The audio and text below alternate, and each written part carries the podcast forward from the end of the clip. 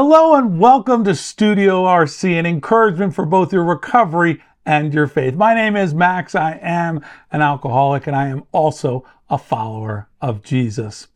So this week we're starting on a new adventure and each week we're going to take a look at a different recovery church value. And we're going to do so. I'm going to try something I haven't tried. I'm going to put a little timer in the corner and I'm going to give myself 12 minutes to see what I can do on each value. I'll only have the 12 minutes um, and we'll go through each of the different values. What I wanted to do is just set it up and, and this will be the same setup each week and then we'll transition into whatever value of the week. But it's important to remember, you know, who who are we and what what what do we do here at Recovery Church? Recovery Church movement is a network of recovery churches reaching and training those in early recovery to grow in their faith and their recovery. Recovery Church movement is a bridge between the 12 step fellowships and the church. We train, coach, and help people learn to become disciple makers within the recovery community and to start, plant, and reproduce recovery churches. That's, that's who Recovery Church is. That's what we do. Now, our vision, our Recovery Church vision is this a recovery church in every city in this nation and beyond. And we have taken a look, I believe, I think there's some something like 15,000 cities in our in our nation and and so we're looking at that and looking at ways that we can uh, continue to expand and continue to have recovery churches in each and every one of those locations, in addition to your online uh, resources such as Studio RC or, or our RC online campus, our uh, high five at 420. So we have all these different stories, um, different ways that we can help uh, those both the physical locations as well as giving uh, digital resources as well. And so our mission, we we did our vision and our mission. Our mission is equipping God's people to do God's work of recovery. So we have who we are and what we do, we have our vision, and we have our mission. And that will set us up each week to go into exploring a different value. And we'll we'll review this each week and then we'll go into the value of the week. And so over the next several weeks, we're going to look at ver- various values. And, uh, and again, I'm going to take 12 minutes um, on a clock and see how far and how much we, uh, we can get uh, covered. I may have to speed talk, but that's okay. Um, so hopefully you're ready and, uh, and this will be something that'll be informative also of who, again, Recovery Church is and who um, the very essence of us and our values and, and the things that we do value. So let's get started on this week's value. Hello, and we are ready to tackle another Recovery Church value. On this episode, we are going to look at the value of the steps. I know the steps. Um, let's put 12 minutes up there. I don't know if that's a minute per step, but we'll see. Well, let's put up the time and let's go. The recovery church value is steps. We work and believe in the 12 steps. They embody many of the Bible's core teaching and will lead a person closer to God. Let me say that again. We work and believe in the 12 steps. They embody many of the Bible's core teachings and will lead a person closer to God. Let me just share from the very from the get-go, from the outs from the onset here. I have never found anything in the big book, at least of AA. I haven't read all the other the basic texts from NA. I, I own it. I've I, I haven't studied it the way I have the big book, and I've I've studied the steps, I've done the steps, I've helped others through the steps.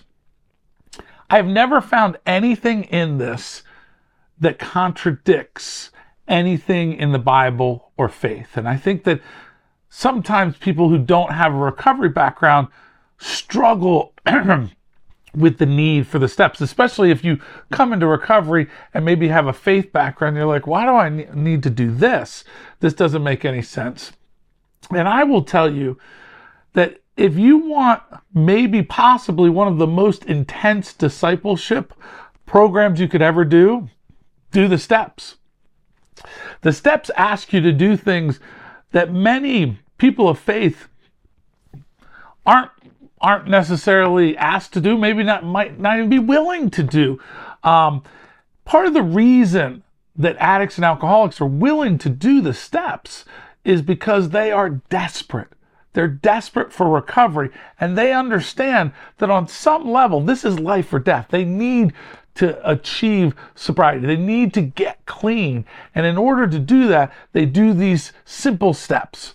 And so, um, it tells us in John 8 32, then you will know the truth, and the truth will set you free. These steps have the power to set you free. So I'm going to kind of go through some of the steps. Uh, well, I'm going to go through all the steps if I time permitting. Um, and I'm, I'm also I'm going to have my big book. I have a my big book with me. I, I'm I'm a big proponent of writing in my big book and and using highlighters. And um, one of the things it says and how it works, and often many meetings read the how it works. It starts out with rarely have we seen a person fail who's thoroughly followed our path. Our path being the steps. Um, and it's, you know, I think that the original author, Bill W., wanted to say, never have we seen a person fail who's thoroughly followed our path, but they thought that was a little extreme. The how it works talks a little bit about like as as long as you're honest, you can you can do this, um, and that's uh, a beautiful thing. Now, if you start the steps and you're doing the steps, one of the things it says in how it works, um, it says if you've decided you want what we have, and are will, then you're willing uh, and willing to go to any length to get it, then you're ready to take certain steps. Um, and these are the 12 steps. By you start, if you've started the 12 steps, you've acknowledged you want what we have and that you're willing to go at any, any length to get it. It's almost like one of those web pages where you just check the, the, the agreement, like you don't really read it. And it might even say, you know, we're going to take your firstborn child and the first million dollars you make. You don't care. You just want to check it to get, get it over. If you've started the steps, just know that you've acknowledged that you want what we have and you've decided to go to any length to get it. And so, um, it tells us half measures avail us nothing. So, like, we got to go all in. We really need to do these steps. And it says, here are the steps we took, which are suggested as a program of recovery. The first one is we, and I love that it starts out with we. It doesn't say I, we. So right from the get go, we're not alone, which was one of the things that people in recovery have struggled with. I always felt like I didn't fit in. I always felt like I was a little off, but we admitted we were powerless over alcohol, dash that our lives have become unmanageable that dash sort of indicates that being powerless and unmanageability, they're synonymous with one another. Um, later on in the ABCs afterwards, it says and, so it kind of breaks it separately, but that dash kind of like my life, um, we're powerless over alcohol. My life had become unmanageable. Unmanageability and powerlessness are very similar. Um, it tells us in Romans 7:18 in regards to the first step, I know that nothing good lives in me. That is my in my sinful nature for i have the desire to do what is good but i cannot carry it out. Isn't that a picture picture of us and our drinking and using? We, we wanted to do good but we just struggled. And so the second step is we came to believe in a power uh, greater than ourselves could restore us to sanity. And what's one of the interesting things about this is when we're talking about sanity we're not talking about mental health. And, and, and people who come into recovery, they may have issues, outside issues that need additional counseling. And that's why uh, rehabs often employ professional counselors, psychologists, psychologists, all. So they're, they're, we're not talking about sanity in that way. we're talking about sanity in regards to our approach to the first drink or drug. We, we define insanity as doing the same thing over and over again and expecting different results. Well, the restored to sanity is that we realize we can't do the first drink or drug and which was a which was a mind-blowing concept because i would have thought that it was the seventh or eighth drink that got me so that got me drunk, not the first one. But the recovery approach is it's the first one that starts it, and we don't know because of our powerlessness where it will take us. So we're coming to believe that there's a power greater than ourselves, something outside of ourselves that's going to restore us to sanity. In other words, that is going to bring about the, our understanding that we can't take the first drink or the per- first puff or first drug. We made, in step three, we made a decision to turn our will and our lives over the care of God as we understood Him. The word here for me that's really important is care, the care of God. Now, if you have children, if you have a pet, and I don't mean they're the same thing, um, sometimes it, it looks pretty close, but if you have a pet or a child, when you take care of that pet or child or, or item that you are responsible for, you feed it, you provide it shelter, provide clothes, you know, like you care for it, but you don't control it. God's not asking for us to become robots, you know, return our will and our lives over to the care of God. It, it's that we're giving Him the care of God to just kind of helping us, guiding us. Um, and it tells us in Romans 12, 1. Therefore, I urge you, brothers, in view of God's mercy, to offer your bodies as living sacrifices, holy and pleasing to God. This is your spiritual act of worship. In the fourth step, we got the fourth and the fifth, this inventory. We made a searching and fearless moral inventory of ourselves. We took a look at what was on the shelves. Um, those guilts, those shames. It's a it's a moral inventory. A moral deals with um, not the the things that we struggle with in ourselves. And it doesn't necessarily mean we go back over every instance of every time we lied or every time we did something bad. We try to come up with a picture and make sure we see the patterns and those things that we carry with us. And it tells us in lamentations let us examine our ways and test them and let us return to the lord. So in other words we're going to take a look. We're going to take this inventory. And then in the fifth step, we're going to admit to God, to ourselves, and to another human being the exact nature of our wrongs. It tells us in James 5:16, therefore confess your sins to each other and pray for each other so that you may be healed. I love that we admit it to God. We admit to God for forgiveness we admit to ourselves for understanding, and then we admit to another human being for humility, the exact nature of our wrongs, the things that, that we've seen in the fourth step. Um, and we have that confession moment. In step six, it says we were entirely ready to have God remove all these defects of characters, the ones that we just discovered in the fourth and in the fifth step process. In James 4:10, it says, "Humble yourselves before the Lord, and He will lift you up." and then in seven, it says, "Humbly asked Him to remove our shortcomings." So what we're doing is we have identified our, our shortcomings. We're like, okay, yes, I'm ready to get rid of these shortcomings. And then we've asked God to remove the shortcomings. And the reason we ask God to remove these shortcomings is not so that we're better people, not so that we're more tolerable. It's so that we can be more useful to God and those around us. That's why we, we ask for God to remove them. Humbly, we ask Him. In other words, don't demand things of God. It tells us in the seventh step how we approach God humbly with, with these, with our shortcomings, and we ask Him to remove them. I have found in my experience that God removes things that keep us from being useful, things like our addiction. But in regards to a lot of my other shortcomings, God has softened them or taken away some of the sharp edges, but I still live with some of those. Even after multiple decades of sobriety, I still s- struggle with some of the same things I did when I originally wrote it down. They're just not to the degree they once were. Uh, number eight, we made a list of all persons we had harmed, became willing to make amends to them all. Again, we're, we're, we're now being action oriented. We're thinking about others. And it tells us in Luke 6:31, do to others as you would have them do to you. The whole golden rule. So we're, we're trying to amend that. We come to nine, we make direct amends, not living amends, although living amends are good, but that doesn't fulfill this step. It, this step is about direct amends to such people wherever possible, except when to do so would injure them or others. Um, it tells us in Matthew 5 23 and 24. Therefore, if you're offering your gift at the altar and there remember that your brother has something against you, leave your gift there in front of the altar.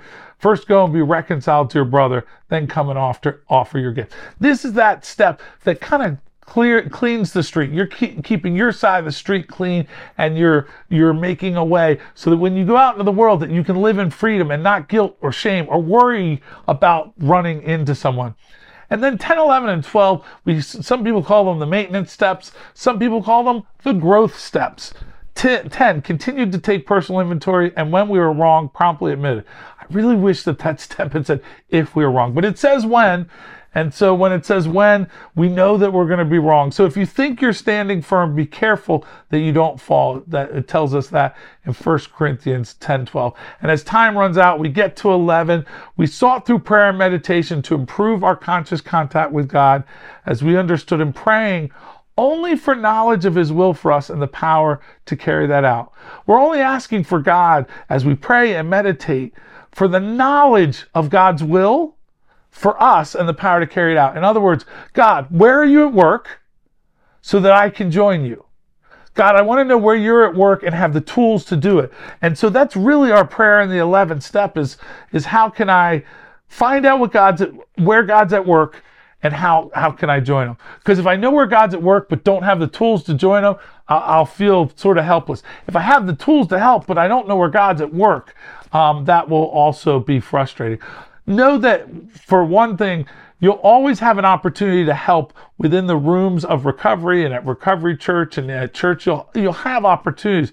But god may be calling you to a different place to help or those might be the vehicles the significant vehicles. Let the word of christ dwell in you colossians tells us. And then the 12th step and i know we've overshot the time here a little bit but having had a spiritual awakening as the result of these steps it doesn't say having gotten sober as a result of these steps. It says having had a spiritual awakening as the result. In NA's uh, basic text, it says a result. Either way, it's a significant result. It's telling us a spiritual awakening. We were dead inside and now we're alive. We've, we've had this, a personality change sufficient enough to, to remove our problem with alcohol or drugs we we care, we tried to carry this message to alcoholics about a spiritual awakening and to practice these principles in all our affairs. So the message that we're carrying to others is about a spiritual awakening. One thing that I would encourage you to if you have experienced a spiritual awakening, if you've been as the book says as both the big book and the the good book says, if you have been reborn, both book uses those terms that is the message that you carry to others. Don't allow newcomers who want what we have and then are willing to go to any length. And then how often do we fall, do we pull back when it comes to telling them the very message that we're supposed to be caring about our spiritual awakening? I had a spiritual awakening. It was a significant spiritual awakening. And this, this is how it happened. As I was going through these steps for me, I went through these steps and I encountered the person of Jesus. The steps brought me to Jesus. And, um, that's a that's an opportunity that you have to share with others it's it's almost neglect i think sometimes when we allow newcomers to like find their way you know, a God of your understanding. Well, yes, th- th- they, have some input and it, it's relational and, and it, it, it removes some of the, the, the barriers for them to interact with God if they've struggled with it. But they've acknowledged they want what we have. And if this is what we have, we've had a spiritual awakening as a result of these steps. We tried to carry this message. This is the message we carry about a spiritual awakening. This isn't the opportunity to say, hey, we'll do everything with you, newcomer, but when it comes to spiritual awakening, you, you got to figure it out on your own. But that's the message we get to carry. That's the message that we have. And so um, I went a couple moments over, I know, but I appreciate that. But um, I love these steps. These steps are life giving. and that's that's why we acknowledge um, how important we think and believe that the 12 steps are. And that's why we say the value. We work and believe in the 12 steps. They embody many of the Bible's core teachings forgiveness, amends, um, and they will lead a person closer to God. The end result of the steps is about having that spiritual awakening and connection because of and through and to God. So please know these steps. This is the program. This is the program of recovery that, that is talked about. Doing this is what helps bring about uh, recovery in your life. And I would make the argument that it is a spiritual awakening that brings long term sobriety or clean time. It is not a long term sobriety or clean time that brings about a spiritual awakening, which is why the 12 steps says having had a spiritual awakening, knowing that that is in fact what helps bring about long term clean and sobriety time. Hopefully, you were encouraged today, even with the, the little over the clock uh, time. But I love, I do, I love these steps. And I hope you fall in love with these steps and you let the process and these steps change you as you grow closer to God. And God does what God does through these steps and He works in and through us and draws us nearer to every aspect of the love of God um, that God offers to us. So I there's I I could talk about these all day. I love them, and I hope that you fall in love with them too. We encourage you as as we do each time. Like Studio RC, share Studio RC. Um, subscribe so that you don't ever ma- miss an episode of any of the things that Studio RC is doing. So many different things on this platform. Um, and they're just, they're here to encourage you as well as others. So remember, Recovery Church 12 steps, one goal. God bless, and we'll see you next time.